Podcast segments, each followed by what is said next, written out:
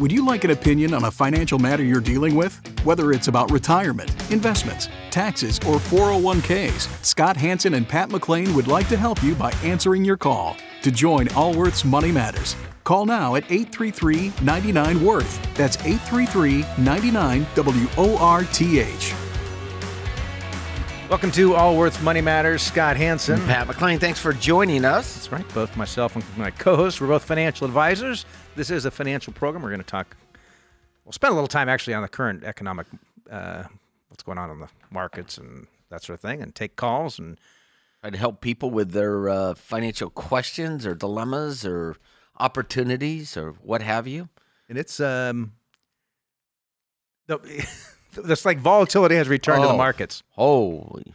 I mean, this last week, right? I mean, markets are up almost a thousand points, down over a thousand points. Next day, All markets the- go up. You read the headlines. Oh, the reason the market's up, where uh, the business and investors seem excited about the increase in the uh, short-term interest rates. Next day, the market goes down. The headlines are same- same they headline. digested it and decided. the investors digested it and decided. But I think what's really the, the interesting is some of these individual companies, how far their share price have fallen. Like Peloton is down almost 90%. Yes, the, the darlings of just a couple years ago. Some of these tech stocks Oh. have just got spanked. Hammered. Spanked. Hammered. And it's I think it's just a, And and the interesting thing is the ones that have seemed to do pretty good are like the consumer staples. And surprisingly, in, dividend high dividend paying stocks have done better this year, which historically would not occur in an interest rate uh, rising interest rate environment. because they have a tendency to act a little bit more like a bond. yeah, and tend to fall when have downward pressure. When interest rates go up. yeah, But it's been. Uh, interesting. I think it's kind of a. Well, I tell you, this inflation. You know, w- w- if you've listened to this program at all for years, it- At the very beginning of it, we were kind of making fun of whatever trends. We had never heard it before in, in inflation. This inflation, look, it's not going back. What the best hope is that it will moderate going forward and won't incre- uh, won't stay at its existing clip or increase. But you know, this it, it it's not going away anytime soon. And the feds have no choice but to try to put the damper on things. And so it's really two things. One is is increasing interest rates. We all understand what happens there, right? In, our interest rates go up. I, th- I guess if you're a saver, it's a good thing because you can get higher rates. But if, if you own long term bonds, it's a problem. If you uh, Because his interest rates go up on about to buy a house, it's a real It's going to slow it down. Um, but the other way is is through this bond purchase program. So the the feds, you know, bonds are just loans, right? So a government bond is a way that the government finances its deficit spending, and when they issue a bond, it, if you as an investor buy the bond, you're taking your cash and giving it to the bond. You're essentially taking the cash out of out of circulation. So during the And you're lending it to the U.S. government. yeah.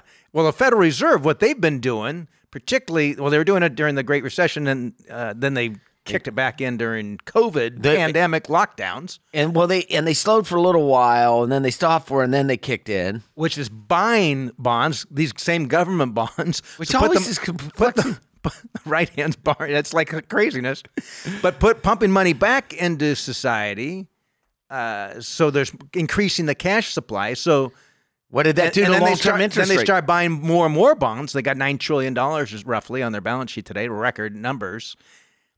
And and so when you've got interest rates pushes interest rates down, we got rock bottom interest rates. Number one that the Fed has managed to push. At the same time, uh, massive amounts of liquidity. and and the Which- government giving out money. When you're told you can't leave your house or go, then there's nothing to spend the money on. And then suddenly, when people are like, I'm living my life again, which is what's happening, it's pushing prices up on everything. I mean, whether it's, well, we've all seen it at the grocery store. Sometimes you, I mean, Gas pump.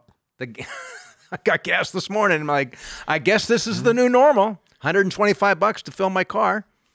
Guess that's the new mm-hmm. normal. I remember it was 60 not that long ago, but So, but but Scott, so let's remind the listeners when they talk about an interest rate increase, that is on short-term money. This was That's the, all they can con- control. On the well, interest rate, it's only short term up until ten years ago, that's all they could control. Yeah, 15 years. Yes, Uh, yeah. Before the financial crisis. That's yeah, all they did in- bother in with. oh- That's 08, 09. That's all they ever messed with. But then buying the long bond, buying the, the Federal Reserve, buying the long bond, right, lowered long term interest Yes, rates. increases supply. We have more buyers, increases that demand. When there's demand goes up, prices tend to um, um, to, you know, to, fall. well, prices go up when interest rates fall. yeah. The demand, right? So it pushes up the prices, interest rates fall. So it's um, it, and backing out of this, we said at the beginning when it was hard. It's much like many things in life. It's easy to start. It's hard to stop.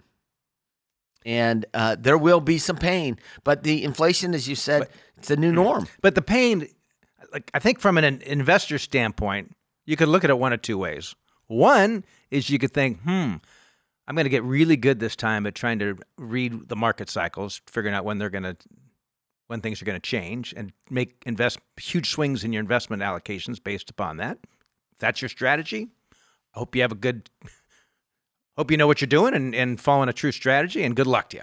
Uh, the other way is saying, let's have our risk assets be long term and risk things things that are highly volatile. Let's say we're highly diversified in our stock portfolio.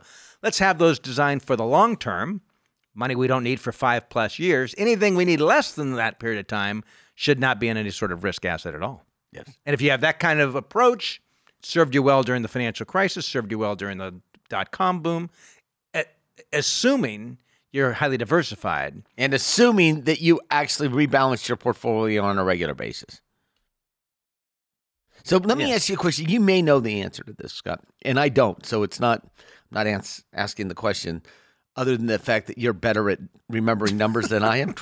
A lot I don't remember names of people. I don't remember ta- names of towns I've been to on vacation, but I remember numbers. Um, so at the beginning of the government's response to COVID nineteen, uh, what did the market fall at the very beginning of it? Do you recall? Oh, I don't remember. We, oh, we we were down like twenty six percent or so. Twenty eight. No, mo- more than that. It was thirty. And it happened in a matter of uh, two weeks. Yeah, yeah, so quick. And how fast was the rebound? Uh, It just as quick. Uh, So I always go back to that. And like, if there was any point in time that you actually Which sh- made no sense. Why? How quickly it rebounded, right? That's my point exactly. Which is, if there was any sense in time that you could call the markets at the very bottom when everything was being locked down, and you said, "Oh, this is going to get really bad. I gotta, I gotta get out of the market and stay out of the market," you would have missed the complete rebound, and then subsequently an Massive incredible year. uh, inc- Last year was massive year. an incredible run up. So the market timing. Look, there's two decisions to make in market timing. The first one is pretty easy. I get out. And by the way, and now it might be tempting. You had a big run up in the last couple of years. You're like, now would be a tempting time. yes, yes. But then the second question. when do I get back in? And I've got to tell you, I have friends. And, and by the way, I have a tendency. I was at dinner with a couple last night. What's an Irish guy celebrating Cinco de Mayo for is beyond me. Wait a minute. Irish like to celebrate whatever, do they not? Um, and he was telling me how he got out of the market, and I just, I just said, "So what are you doing this weekend?" Uh, you didn't want to engage. Uh, of course not. Yeah. Yes, yes. What's the point? Yes. What are you going to talk about? Yes. Anyway, I mean, we last weekend was Warren Buffett's uh, annual. He's 91 years old. Never been a market timer. stays in long term. Done very well. You followed that strategy anyway. But right. it, but that doesn't mean that just because like I've talked to people that say, well, I'm just going to ride this out, and they own things like Peloton or or whatever. Like they've got a handful of stocks. Look, those individual companies don't always come back. The economy is going to push forward a broadly diversified portfolio when you own many of the leading companies in in in the United States and in the world, those as long as the economy ever recovers, you will participate in a recovery from those. But there's individual in, Yeah, companies and industries that Peloton or Zoom or um, or DocuSign or all of these companies that had a tendency to do really, really well during the um, the government's response to COVID nineteen. yeah. And now we're got this is the hangover. Yet one more. is- this is And, and speaking of that, I was um, I was I was in Germany. of course you were. Uh, well, my, my wife and I have his- not seen you since you've been back from vacation, by the way. We have been uh, we had planned this thing for three years ago. and We finally went. Um, we went to Slavia, uh, the Czech Republic, Germany, a number of different places. The um, no COVID restrictions at all. Zero. Really? Not a one. Not a single one. No mask requirements? Nope. Not a one. Vax card? Nope. Only getting back into the U.S. I had to take a COVID test to get back into the U.S. Which countries did you go to? Oh, went to Hungary, uh, Czech Republic, Slavia. We we took a boat down the Danube and stopped in Bicycle Road and all these little towns. We had a we had a what a beautiful country. Yeah, I got to tell you, the former Soviet uh, countries, their service is not good. I don't know why. they just they would stare at you. And could you? And they would just stare at you. I'm like, oh, you know, quite frankly, it's not their fault. They grew up in a in a uh, in an environment. They're all like 35 years old. They grew up in an environment where service wasn't really the top of the list. I remember, I'll never forget years ago, this is my brother in law uh, who they lived in, they moved to Russia right when the wall fell down. Uh, moved to Moscow. Your brother-in-law. Yeah. It, it's a uh, my sister in law's, my brother in law's brother in law. Okay. I, a little more extended. Got it. and uh, they were home for uh, a few weeks, and he was he, he was packing things back up, and one of the things he packed to bring back with them was a a shower curtain, a shower rod. Oh, to go back to Russia. yeah. I said, what? Why? Why can't you buy a shower rod? He says. Well, there's no shower rods for sale. He says there might be a shower rod when the factories retooled to build shower rods, but you might have to wait six years. Like that, that, that was- Shower yeah. rod. shower rod. Yeah. Uh, anyway, we are uh, we are fortunate to live in um, the United States where you know the free market. as crazy as things are. Yes, yes, yes, yes, yes. Where The free- stability. tell you what- I mean, some of these countries, you look at them, you're like, okay, so who occupied you from when to when? And you like have to get a timeline out. Okay, so uh, who who was who was here? Well, that's got to be a little demoralizing, doesn't it? Yes. I mean, here I, I grew up in the United. I was born in this country, and as a child, well, it was different education back then. Back then, it was all the greatness of our country and the fact that we're all from other places and the melting pot. And I mean, one of the things that I think is really interesting about the United States is that you, you think about the risk people took to come here and this the sense of hope. I mean, it's a bit of an entrepreneurial spirit, just saying I'm going to leave my, I'm leaving Ireland or I'm leaving Norway or whatever. I'm or coming. even or even even leaving the East Coast to come to the West Coast in a wagon train. Yeah, all that stuff, and and so it's a really interesting uh, country, and we've got we've been at the top for so many years. I, I, and I wonder what it would be like to be in a country. Well, son, these Yeah, we, we, this 23 years we were, and then this 15 years. Anyway, let's get to the by the way, this stuff. If you're a long-term investor, this should just be noise. The news. Think of the news reports of the markets no different than the news reports on everything else. It's always this immediate crisis. I mean, you look at the news, how many, what's the ticker tape they've got at the bottom? That started, remember, after 9 11 is when they started having the ticker. Now there's like three different stacks of all kinds of, news. Ah, it's all, whatever it is, it is life changing. It's the most important thing in the moment. That's how they're reacting to some of this economic stuff. This too shall pass. This too shall pass. you're a long term investor, I wouldn't get too wrapped up. If you'd like to join the show, if you've got a financial question, 833 99 Worth. That's 833 999 6784. We're going to go to Jan in California. Jan, thanks for joining Allworth's Money Matters. Hi, this hi. It's nice talking to you. I enjoy your show very much. Thank you, Um, Jan. And my question is, first of all, your the comments that you made were wonderful. They're very calming. Listening to you, I appreciate that, and I share your feelings about our country. So, anyway, my husband and I are in our 70s. We're semi-retired, and we're financially conservative, probably ultra conservative. Barring doing something really stupid, we should have sufficient money to comfortably live out the remainder of our lives. So, I guess my question is, are we doing anything stupid? Um, due to our ages, we we we were advised to. And being conservative, we, we were advised to place 60% of our money in bonds and 40% in stocks. And the bond portion portion is the part that you know I've always assumed would be relatively safe, knowing that they do go down if interest rates go up. So I tried to diversify in the, in that area. And so this is my question. so what what what sort of bonds do you own? Are they individual bonds? Do you own funds? Are they No, I own I own funds. I've I've always invested in individual bonds before recently, and so that's why I'm a little uncomfortable. Um, the the total bond fund we have 29% of the 60% is there. Uh, we have 20% in international bond fund. We have 16% in an intermediate bond fund, and 35% in short-term treasuries.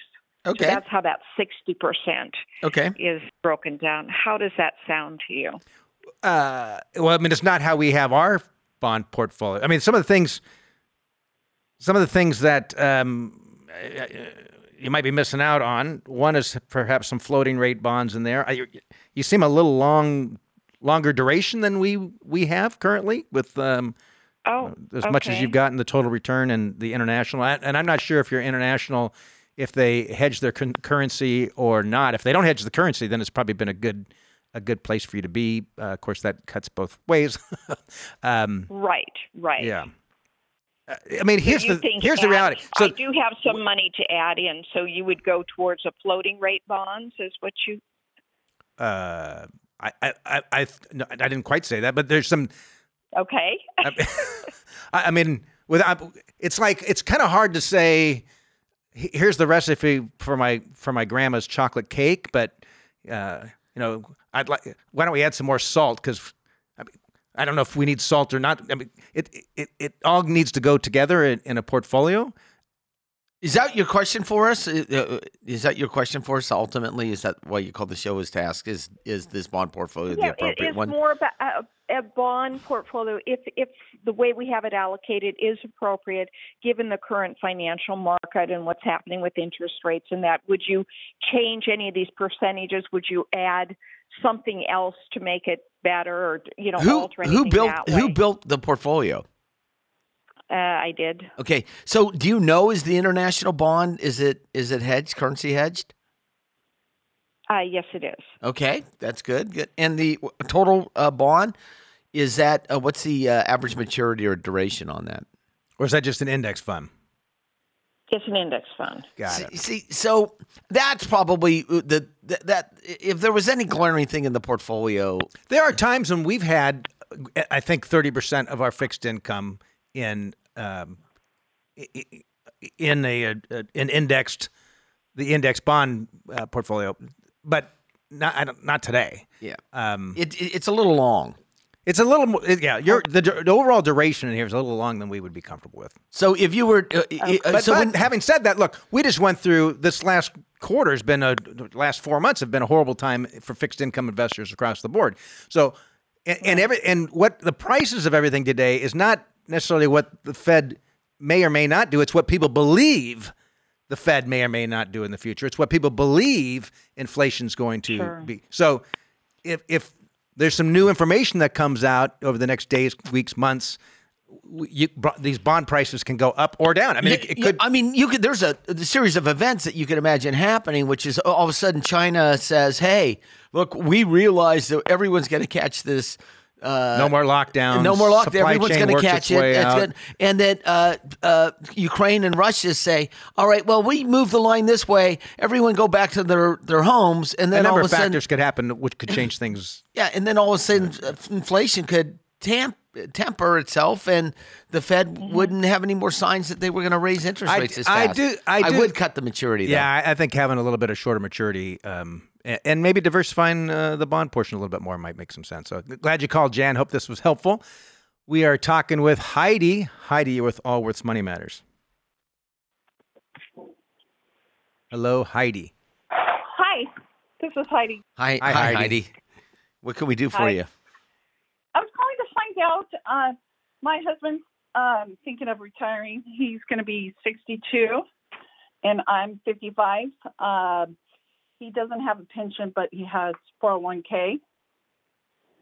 And Okay. I'm just, I'm just wondering if um, now's the time to retire. If it's going to make a di- big difference if he retires at 62 or 65. Does, do you have enough money to retire? Well, he has a 401k. I I will have a pension. I'm going to keep working. How much is in his Uh, 401k? our house is- He has about 650,000 in it, Okay. but it's been dropping. Okay. Well, it'll go Yeah, back up again. That's not how they'd go. That's normal. And and you said your house is paid for? Our house is paid for, yes. And how much Uh, how much does he have- how much does he make? Uh, he makes about 125,000. Okay. And what were you going to say? Um, and what's your we income? just- we- my income is about 50,000. and how long has the house been paid off? It just it just was paid off um, this year. And what were your mortgage payments prior to that?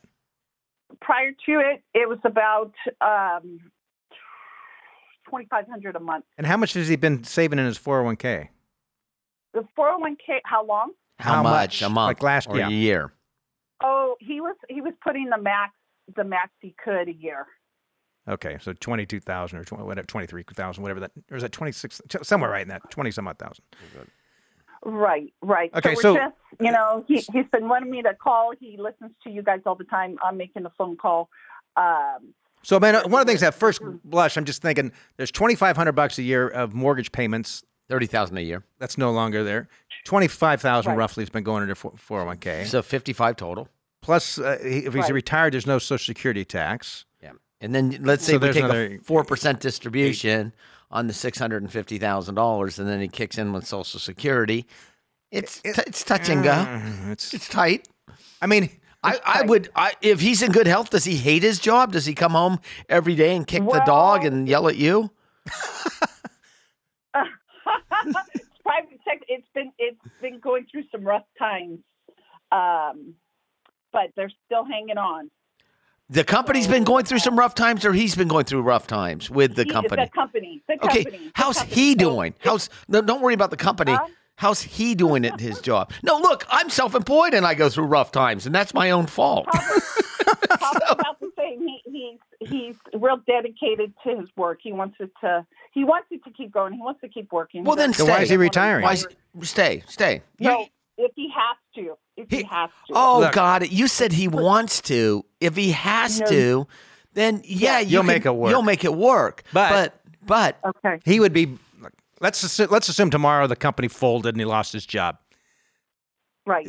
If if he went and had an, another job, even if it paid substantially less, it would Right. it would set up a much better retirement down the road. That's right. And there's And- 1.9 job openings for every um, person seeking a job. For his chances of getting a new job would be relatively easy. That is correct. Okay. Here's what Yeah, I would recommend. enough- Look, if you went like go. One of the things I think is a real value that we- we as financial advisors provide, at least ones that kind of specialize in helping people go from the workplace to retirement, is is doing a lot of what if scenarios. So there's great tools out there that either you can find on your own or do, or meet with a financial advisor, and you could do a lot of what if scenarios. Like, all right, let's assume he retired today and never worked another day again. Like, how do we make the income come? Like, what do we take from the 401k? When do we take Social Security? Do we wait? Then you could say, all right, what happens if he worked at his existing job for the next two years, or four years, or six years, or however you want to do it? Or what happens if he left the job paying 125,000 and took a job paying 60,000 and quit paying, quit saving anything additional to his 401k? How might that impact the family finances? And so, by going through those sort of what if scenarios, it can provide some clarity on which path may make the most sense. Okay. Now, Otherwise, what- we're just kind of like we don't know. Like it's hard to do a cost benefit analysis without actually looking at what the, the outcomes might be. Okay. Now, what about the 401k? Is is that a is that a good amount at his age? We kind of started later in life. Oh, to He's have got he's got less than five years of of, of annual income So saved. the in answer is no. But not based on his income. yeah, yeah, not based. But but the fact that your house is paid off is really a good thing. And if you think Okay. so, Heidi, it sounds to me like what's happened in the last uh, several years. My guess is the kids are grown and no longer at the house. Okay, so the kids are grown. You guys got serious the last number of years about getting ready for retirement. You focused on getting the house paid, which is all brilliant, wise.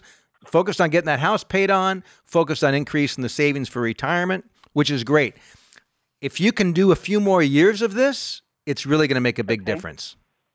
Yeah. Okay. Two If more you years, can't- three more years. If you can't, either because the job's not there, or to Pat's point, like if you hate your job, what's life is life's about the journey. I mean, who knows if we make it tomorrow? Like, find a job You're even right. at even at less pay.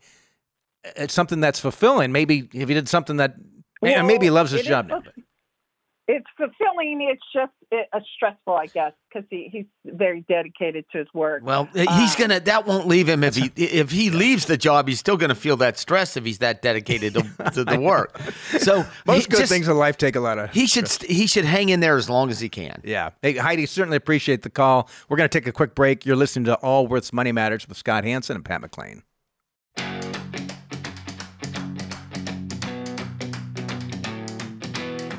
Can't get enough of Allworth's Money Matters? Visit allworthfinancial.com slash radio to listen to the Money Matters podcast.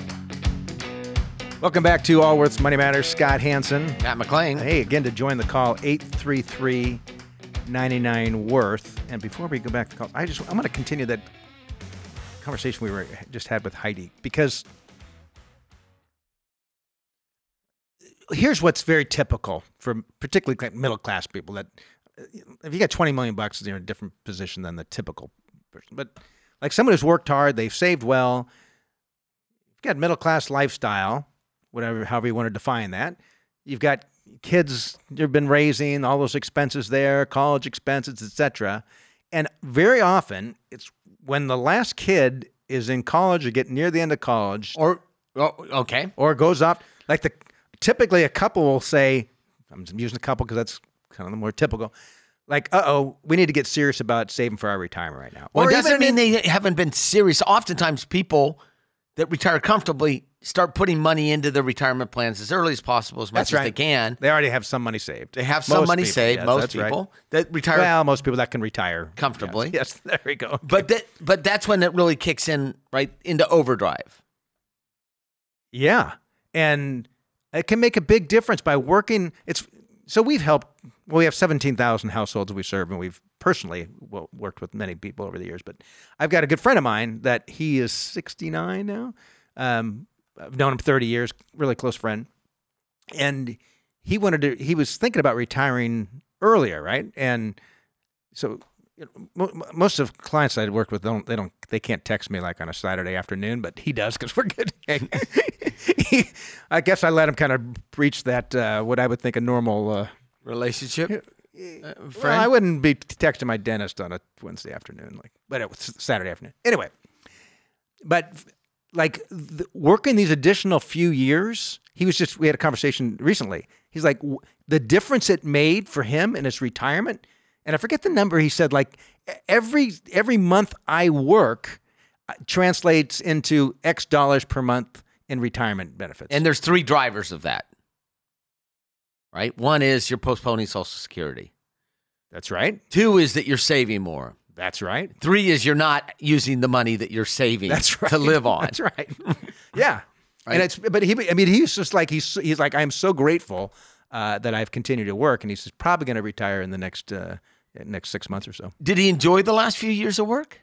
I think it's been really healthy for him uh, in a lot of ways. Yeah. Well, you, you know what's interesting? So, under the Secure Act 2.0, I actually was thinking about that when I was driving in today. How Which one's that? It's the one where they're actually the, the discussion. I think it's going to the Senate for signature to increase the re, uh, required minimum distribution ages even further. That's Yeah, one yeah, of the proposals, right? To seventy-five. Yeah, but it's not really in Well, no, but uh, the mere fact that that the government is actually recognizing that people are living much longer, with the exception of Social Security, um, that are people are living much longer, and that they should put off this required minimum distributions. And I think people are realizing that too, which is it's okay to work a few more years, right? well particularly if you find yourself healthy. And studies have also shown the uh, higher educated you are, the more likely you are to continue working in, re- in retirement age. And The more job flexibility you have, also. Yeah, I mentioned Warren Buffett earlier. Not many people are still working at 91. I'm sure his, And Charlie Munger's like what 96 or 7 or something his partner like but I'm I'm pretty sure he's not clocking in. Sure, they have uh, uh, busy lives, but I, I think that if he wanted to sleep in till ten on Wednesday. No one He says may take anything. naps at two in the afternoon. My guess is uh, it'll probably doesn't quite have the same vigor as he did when he was thirty. Yeah. But um, But uh, the point being is, with this last call from Heidi, which was her husband liked, um, liked her job, liked his job. Um, you, if if you're enjoying the work, and by the way, if you're not enjoying your work, it's okay to move on to a lesser paying job and still be employed, even with a different company in the same field. If you think you're going to do it, or try it on.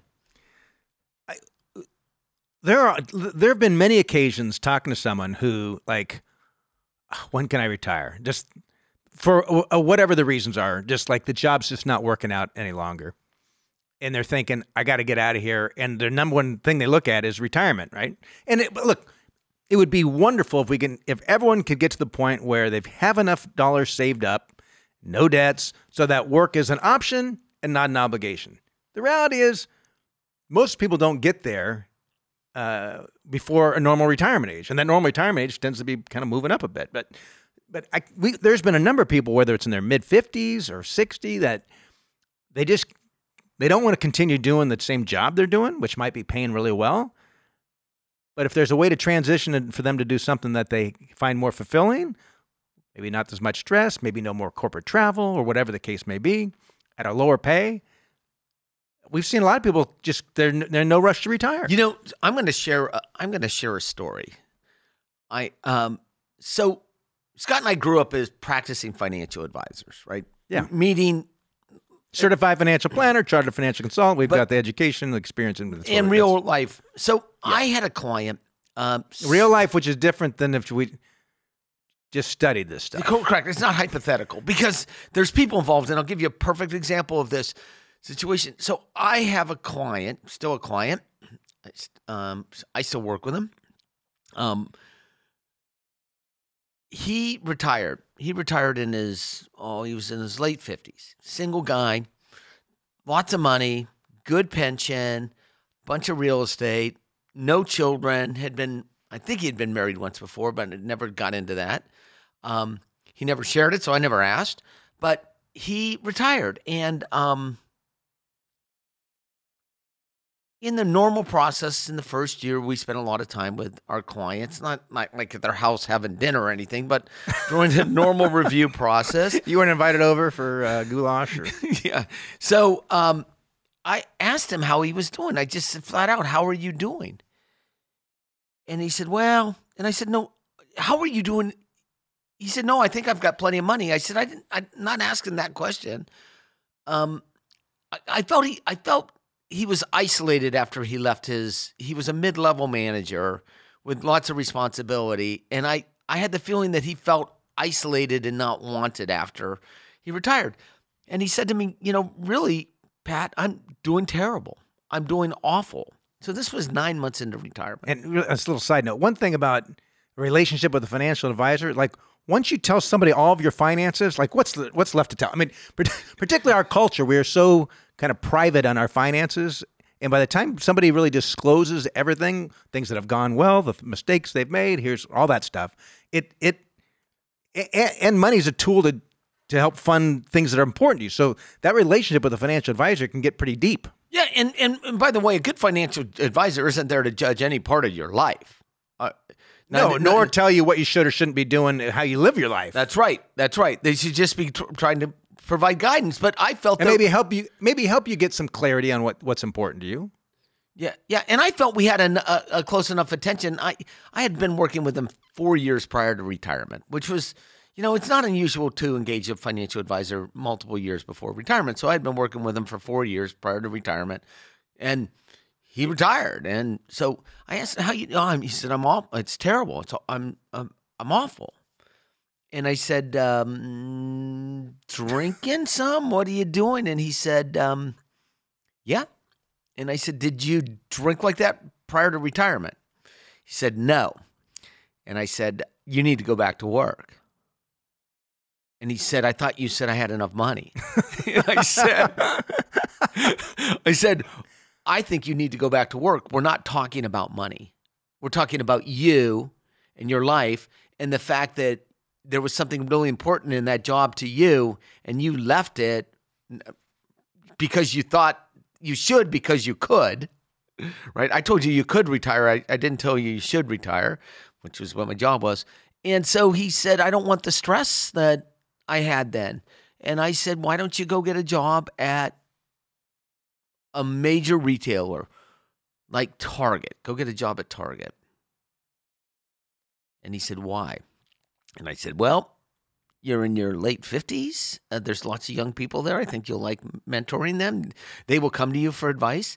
I said, uh, they will give you a role of responsibility. They will ask you to be the general manager of the store within 12 months. You must turn it down. You cannot take that position. Um, and he did. And he worked there for uh, over three years. And he, he came back to me and he said, that was one of the most fulfilling parts of his career ever because he got the social interaction. He had some responsibility, but he didn't have to bring it home every day. And he clearly wasn't working for the pay. And he didn't need the pay. But he, he wasn't even working 40 hours a week. He was working like 30 hours a week, but enough to keep him engaged. And so when I think about that story and I think about people and how they relate to their jobs, I had another lady that re- you have hundreds of these stories too that went and got a uh, a job at the Humane Society because that's what you know that's where her heart was, and she she worked there for ten years. Um, would it have been better off for her to work for the large utility? From a financial standpoint, you're saying? Yes, correct, correct. But you know, retirement is a weird thing. By the way, it's a relatively new concept in the history of the world. Well, and if your goal is to accumulate as much wealth as possible, then don't to, have kids. Don't don't have kids. If you buy a house, rent it out, and live in the smallest uh, thing you can find, maybe a tiny house somewhere by the river. Uh, compl- your your career should be 100% focused on money and never retire. That's your, your chance of accumulating the most amount of wealth. So there's a trade off. At some point in time, most of us say, eh, I don't really want, it's not that important to me for more money. I would rather have this or that. And yeah. My, but my, it's fun. You're talking about the story. You know, and spend some time on our website, The Art of Retirement. Yeah, I mean, we have we we, we spent quite a bit of time on um, our future framework and the things that are important. Studies show that the number of responsibilities you have, commitments you have on a weekly basis while you're working, should be about the same number you have when you go into retirement, which is totally contrary to what people think because people are like, I can't wait. To, I've got so busy. I'm just going to kick back. And if you don't have some meaningful commitments lined up, um, you might love golf, but probably not four days a week. Yeah. My guess. Some people do. So my own stepfather, uh, he was he worked for the uh, Southern California Edison Company. Started out at a right out of he was from a family from Oklahoma. Came out west to migrant farm workers. Um, uh, Central Valley uh, didn't have a lot of options. Went to work for the um, the utility company, power company, as a lineman, and worked his way up as time went on. and he was he retired like mid. He was maybe mid fifties at, during some sort of downsize and was kind of a one of those buyouts that was too good to refuse. But for the next 20 years, he worked, I think, 18 or 19 of those years as a contractor back, back to the same phone company. But he tells me one day, so he didn't re, he didn't fully retire till I think he was 77 or 78. Obviously, he wasn't a lineman at 77 or 78. Yes. But he had so much he had so much institutional knowledge, essentially, right? Of like he just understood the grid. I, I don't really understand it, but he understood the history of all those electrical lines better than most people at the company because he'd been around so long. But he was telling me a story that he had, uh, this uh, young woman was in his uh, working in the same office, and it was the granddaughter of someone he used to work for. he says, "I know I'm getting a little old.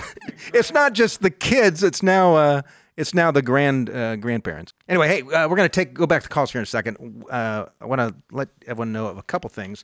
One is if you've been listening to the program for a while or know anything about Allworth for a while, you know that we've had, uh, we, we used to do a lot of live workshops.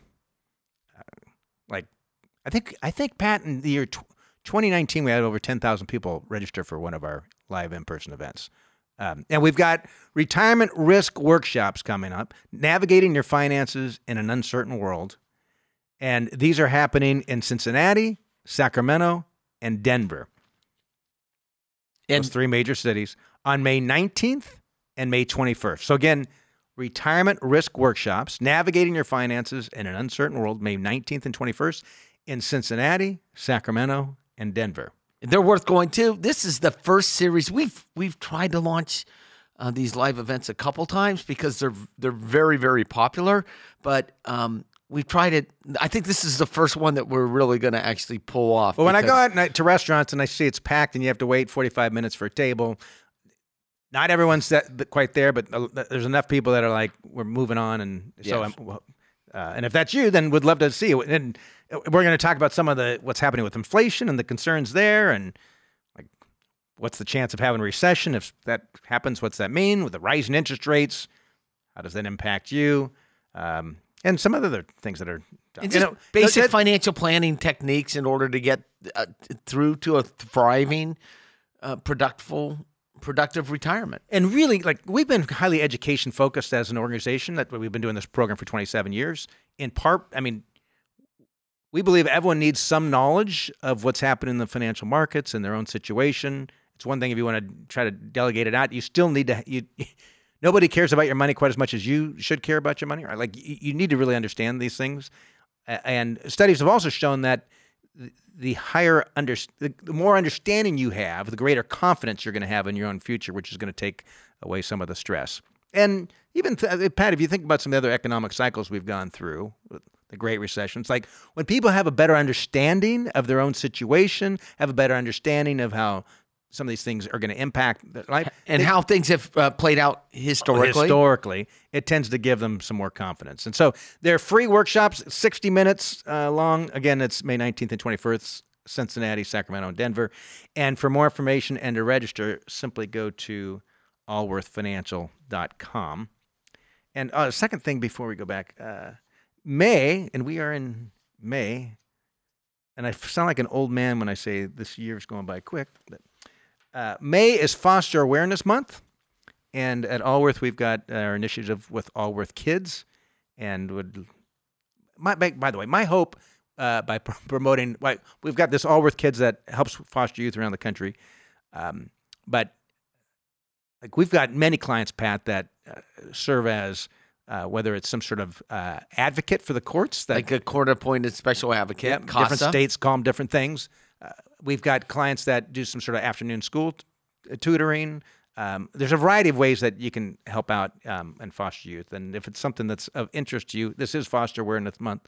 And uh, if you'd like to learn more about uh, some ways to get involved, uh, you can go to allworthkids.com. Yeah, and the thing about foster kids, i- i- many of the situations, it, they're they're quite frankly they're heartbreaking. The kid didn't do anything wrong. I mean, the kid just Yeah. The, the kid is there. The kid is a product of the of their environment, and to watch a foster youth being moved from house to house to house, it's it's and one of the reasons that we started Allworth Kids was in order to support foster kids. And by the way, this is a pretty contentious environment in which we live. Uh, politically where people will take sides Really? I haven't noticed. no one no one has come down to, on us for, for supporting foster kids no Yeah. one Well, and my wife and I, we adopted two foster children uh, five and a half years ago um, what a blessing for all of us. Yeah, what yeah, a blessing. for all of us. Uh, but um, so I, we have a maybe my maybe my view on foster kids a little is it's it's certainly changed today from where it was maybe ten years ago before we um, adopted our our two children. And you can find more uh, about Allworth Kids at allworthfinancial.com. yeah, so let's go to the calls, and we're in Colorado with Carl. Carl, you're with Allworth Money Matters. Hey, Good afternoon, guys. This is Carl. Hi, I've Carl. got a couple of questions. Thanks for taking my call. Sure. Yeah. What can we do? Um, I have a probably a very complex situation, but I have extra money that is um, is coming into and um, in terms of a monthly um, addition. So I want to know where I should invest it. Okay. I'm 51, single, no kids, make 83 grand a year. Uh, I've got three houses. I've got a rollover IRA, a 401a, and a 457. The 457 is pre-tax and and uh, after tax. Okay. And I think I'm coming up on about a thousand to fifteen hundred dollars extra a month. Where's the money coming from? wondering, uh, the two of the three houses I own are rentals, and then increase in in salary. Got it. Got it. Got it. And uh, do you owe money on any of the houses? I owe so the house I live in currently I owe two eighty nine. The house that's a rental that I want to retire in I owe seventy two. The third house I owe eighty. So about four hundred and forty one I owe total, but the houses are valued about one point three five. Okay. And so the house you live in right now, what's the value of that today? 200, 289. Oh, the value Yeah. today, it, I owe 289. It's worth about 500. Okay, so you so what what I got there is when when you go to retire, you're going to sell the house you live in today.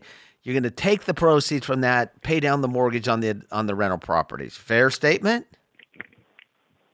Yeah, that, that's kind of what I was thinking is um, I either sell the house if I move out of this house, I sell that house, take the capital gains, it's about 250, um, and then um, move to the other home and then pay off the other home. Okay. Um, but before I do that, I move into it to take the capital gains off of that second rental. Okay. All right. Um, then the last question is: Are you maximizing? So you have the 457 is what you're currently making contributions to. Is that correct? 457 uh, pre-tax and Roth, and then I also have a 401a, which is maxed out under my rules for the 401a. Oh, why don't you just make take that thousand dollars a month and put it in the 457? You can do both the 457 and 401 um, at the same time. Yeah, the the the 457 is where I was thinking I would do it. and I just didn't know if I should put it in the Roth portion or the pre-tax portion. Oh, got it.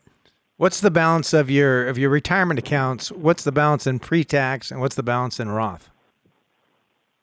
Or what are the balances? Um, right now, so the rollover IRA is 500. The 401a is at 33 grand. The 457 is at 17, which is split equally right now. How much longer are you going to work? I hope only 12 more years. If you were my brother, I'd tell you to spend it.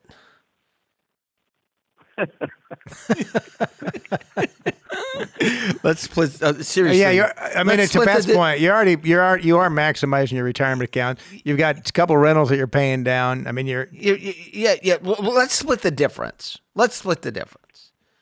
You said it's a thousand a month, right? you said a thousand to fifteen hundred. Yeah. All right. T- whatever I'd, that I'd number put is. it in the 457 Roth. I would put it in the 450. But if it was 1500, I would take five of it and spend it, improve my lifestyle, and I put the other thousand dollars in the Roth. You asked. Okay. I, I, I, you should spend a little bit more money. You don't. You live on not. You don't. You, you live on close to nothing relative to your net worth. Uh, house rich, cash poor. Listen, you're the man with a ham under his arm, screaming hungry. Spend it. Okay. All Well, the reason you have these assets at age Excellent. 51 That's right. is because You, you've been a great saver, and it, it, and you will continue to be a great saver. Yeah, and me saying that to you probably won't change a whole lot. That's probably right. But but but put a thousand in the Roth, spend the other five hundred, and you know see where see where it goes. So appreciate Yeah. the call. You're a Thanks, great Carl. saver. All all right. Thanks. Yeah, Gunga thanks. with Gunga. All right. Yeah, It reminds me, Pat. This is years ago. It's funny uh, you learn as you um, the longer you're in a profession. Because I was, I don't know, my first three five years in the profession, and I had a, some clients uh, retired, home paid off. They had I don't know 800, 900 grand in their 401k IRA, I should say, and they lived on only their Social Security. And so I talked to him like, why don't you start spending some of this? Like you can't take it with you. And so one time the guy came in uh, without his wife, and I said, "Where's Susie?" I'll call her because that was her name. Okay, well that's easy. Everyone's gonna know who you're talking about now. Susie. I said, "Where's Susie?" And he says, "Well, that's what I want to talk to you about." I said, "What do you mean?" He said, "She feels like whenever she's talking to you, you call her a cheapskate." And I so we had a conversation, and I was just trying to encourage her to spend a little of the dollars that they'd saved over the years. But It was more painful for her to spend the money than it was That's correct. to not.